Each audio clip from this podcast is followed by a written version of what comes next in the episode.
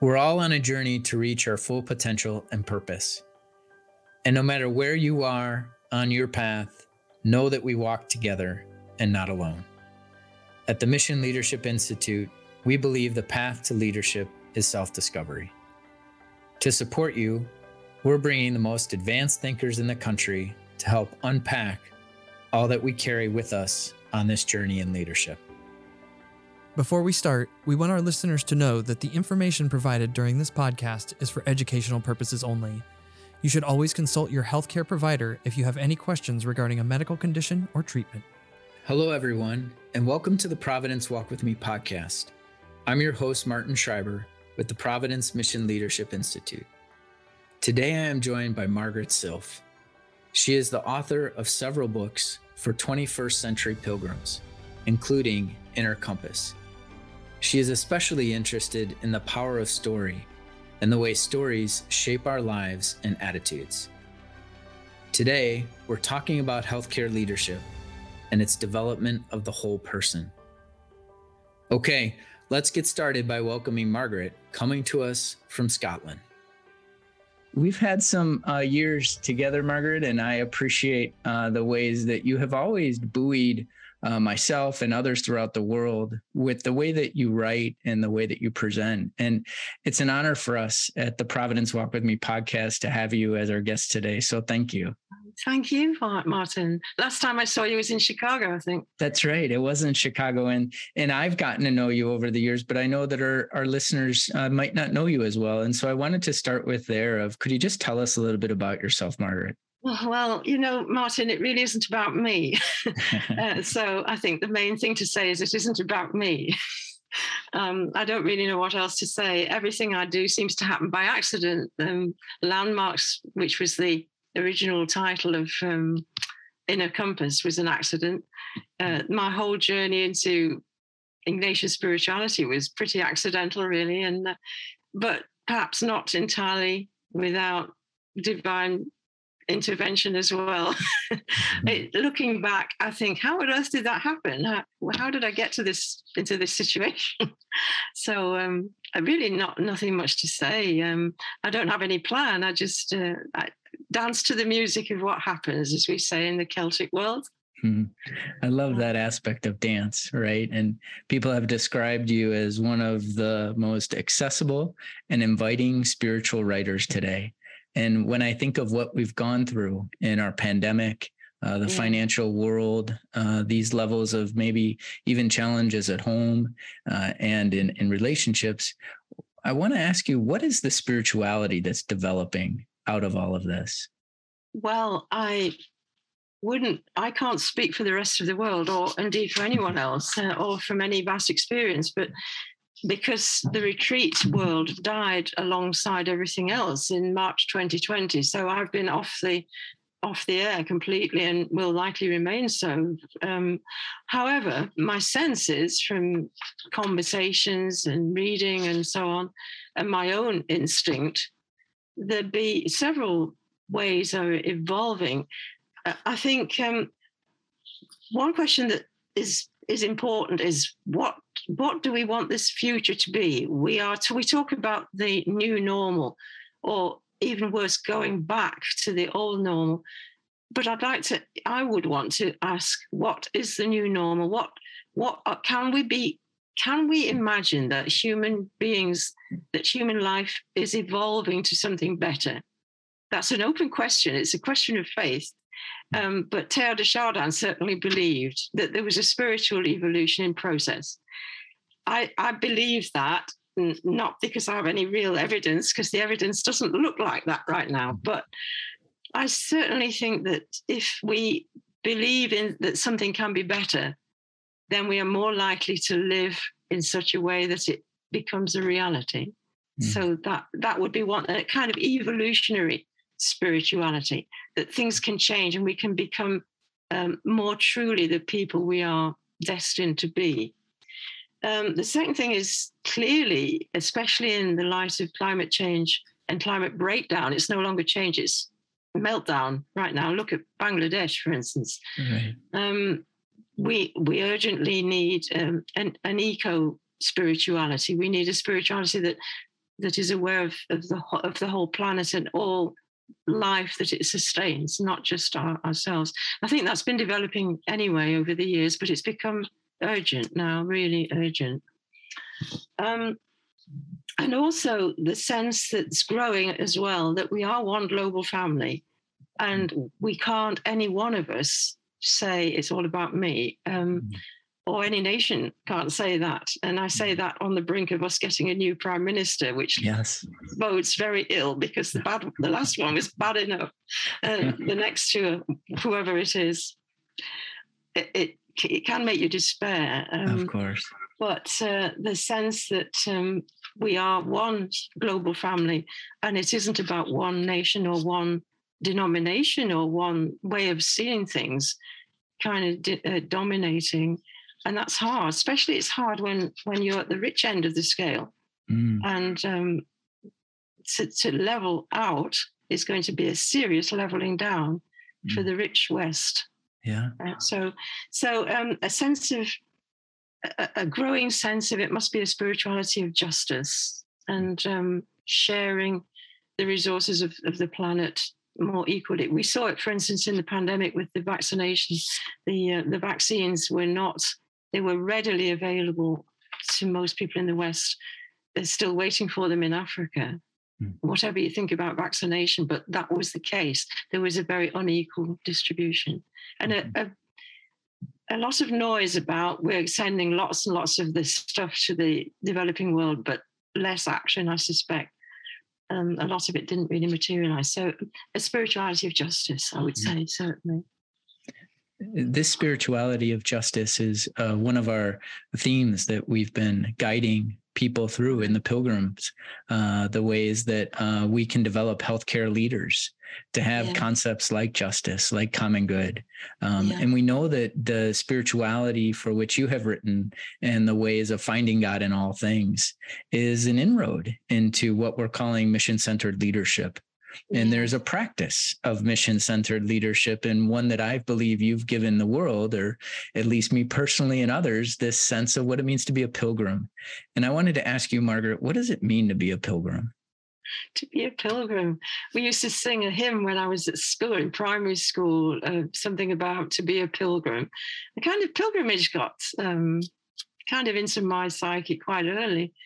Well, I don't think I've given anything to the world. I think the world knew about pilgrimage long before I came on the scene.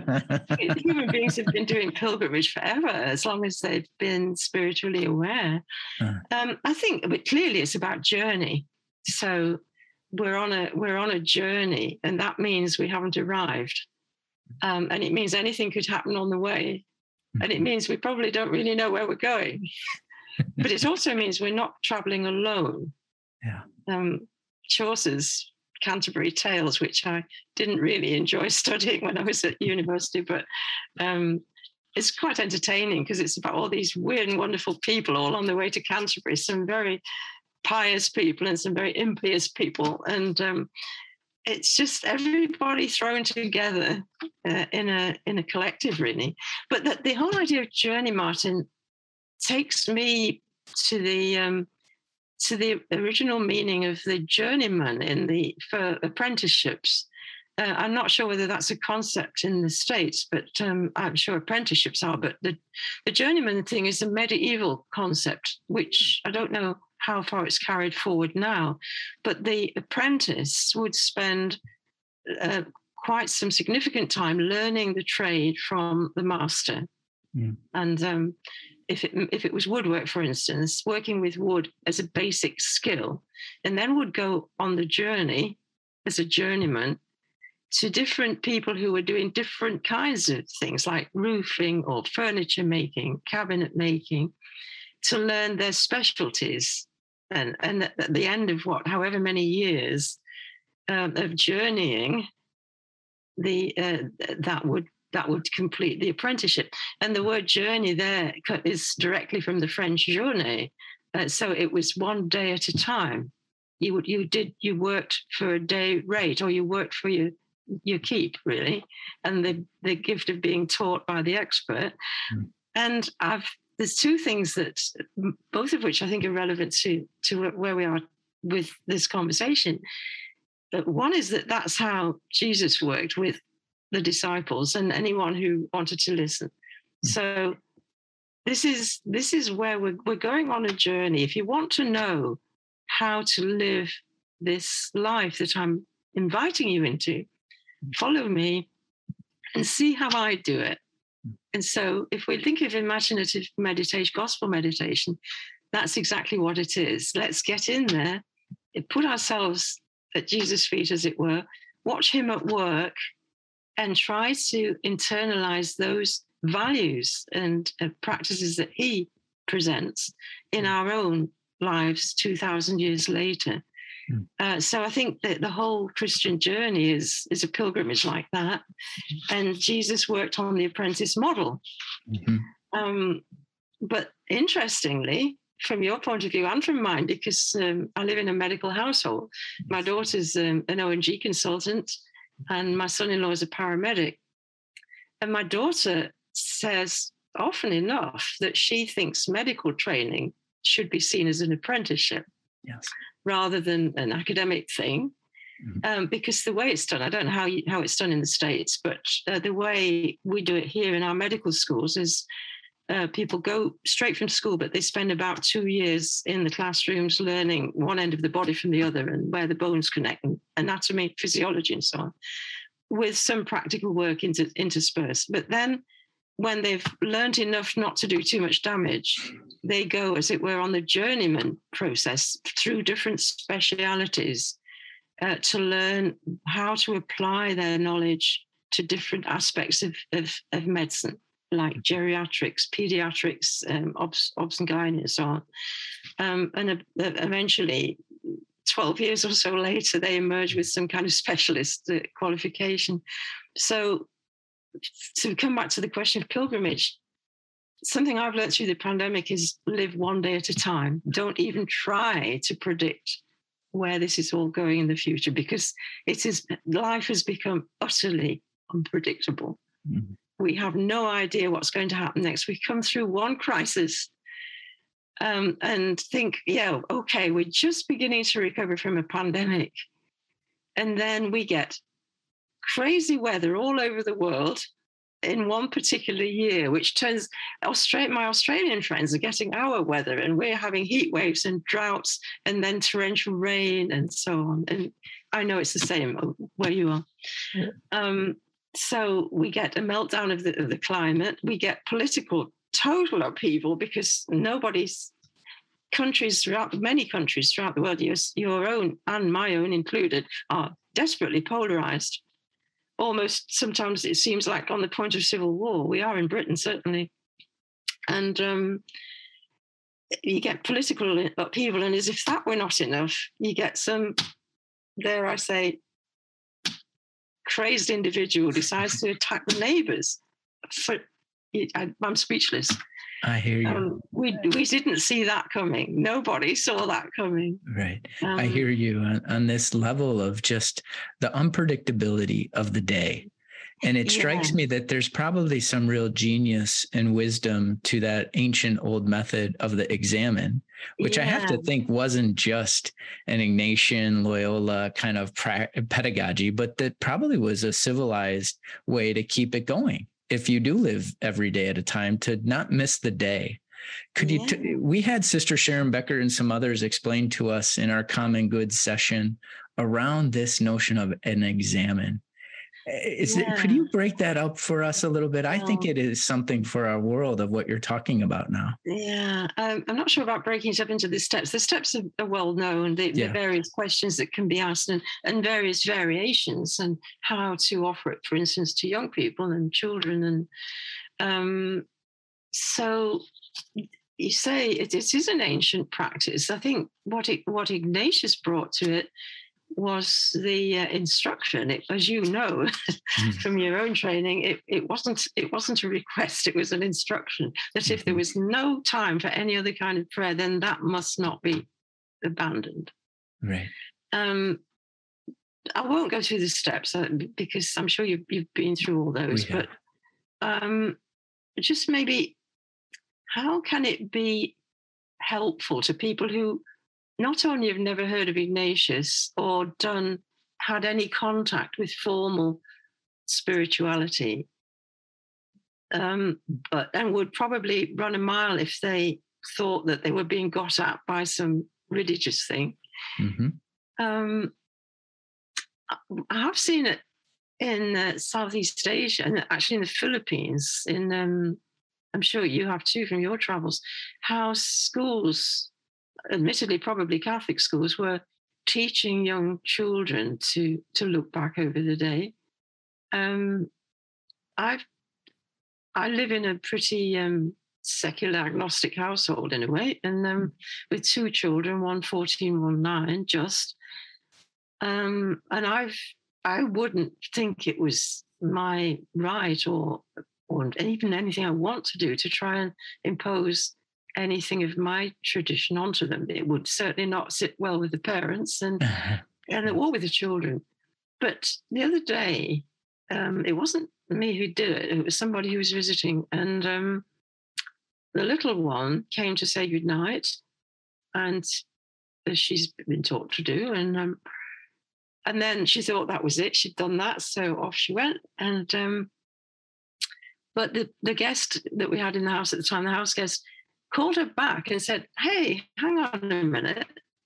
Because she was looking a bit miserable, to be honest, and that's not like her. She's quite cheerful normally. He called her back and said, um, "Just come here a moment." And she went. She went back to him, and he said, "Tell me what what gave you joy today? What was what was the best thing that happened to you? What made you happy today? Mm, she grumped, grunted a bit, and I can't remember what she said now, but um, she wasn't very, very forthcoming. And he said, "Well, has anything made you sad today?" Mm. Now he, he he is a person who knows the examen, but wouldn't normally practice it. Um, and I was quite impressed that he thought of applying it in that kind of way. Mm. It seems to me a useful thing if if you have the luxury of sitting around the table for dinner, which is in our household. We do it whenever we can, but you can imagine with two medics working crazy shifts yes. And a 14 year old who has a social life all of her own, it's not always easy to sit. But when we do, the conversation is usually about tell us about your day. Mm. And the children are usually only too willing to do that. So without making it look like a, what did you do wrong or what would you do yes. differently, and you can make it a, a, a practice that, that, that, becomes a habit that they don't even realize they're doing mm. to just look back over the day.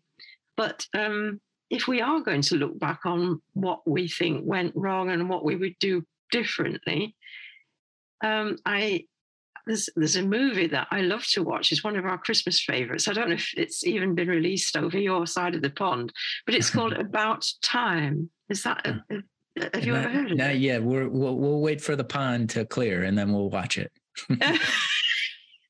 and the pond is drying up rapidly. We still go to walk across, exactly which is very good because the planes are not flying and That's nothing right. working. The trains are on strike, and the buses are being withdrawn, right. and no one can afford fuel for the car, so we'll only get to walk. So we'll be back to pilgrimage.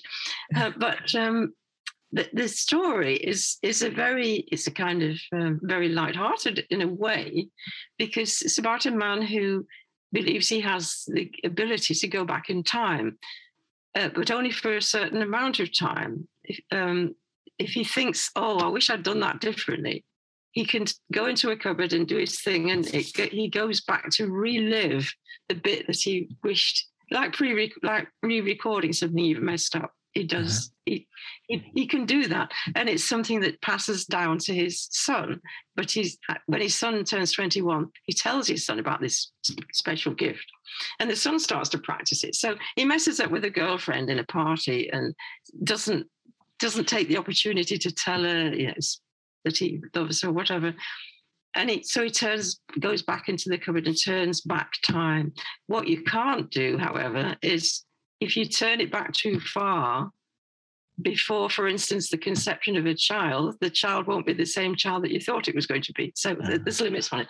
But never mind the details. The the message at the end, I thought, really was is very powerful. Um, at the end, there's a scene where this the son um, is looking back over over the day, and his wife he his wife says, "What, what was your day like?" And, and he says, "Oh, oh, it's terrible." And I, I, and he goes through all the things that that that went wrong. And she's I don't know how it actually happens, but he does he he thinks back. He doesn't go in the cupboard, but he thinks back to the day and starts over. For instance, he goes into the sandwich bar in the morning and he's in a hurry. The girl at the sandwich bar is very friendly and says, I hope you have a good day, you know, and would you would you like it this or that? And she's all smiles and he says, Oh, whatever, you know, just pays her and goes. And he thinks, ah, I wish I'd taken more, I'd been more mindful about that. So he relives it as he wished he'd lived it. Uh-huh and he's friendly with her. It takes the two minutes to be friendly with her, and goes, and so it carries on through the day. Um, and simple incidents that seem negative can be become life giving if only you'd done them differently. Mm-hmm. Now, going back over the day doesn't enable you to do them differently, but it mm-hmm. enables you to be more aware of them tomorrow. So I think for me, that's a very big gift of the of the examen. I want to thank Margaret for joining us, for her warmth and compassion from Scotland, and to everyone for listening. Watch for part two of our conversation in a future episode. To learn more about Margaret and find her books, go to loyolapress.com slash authors slash Margaret dash Silf. You can find the Providence Mission Leadership Institute on LinkedIn. Be well.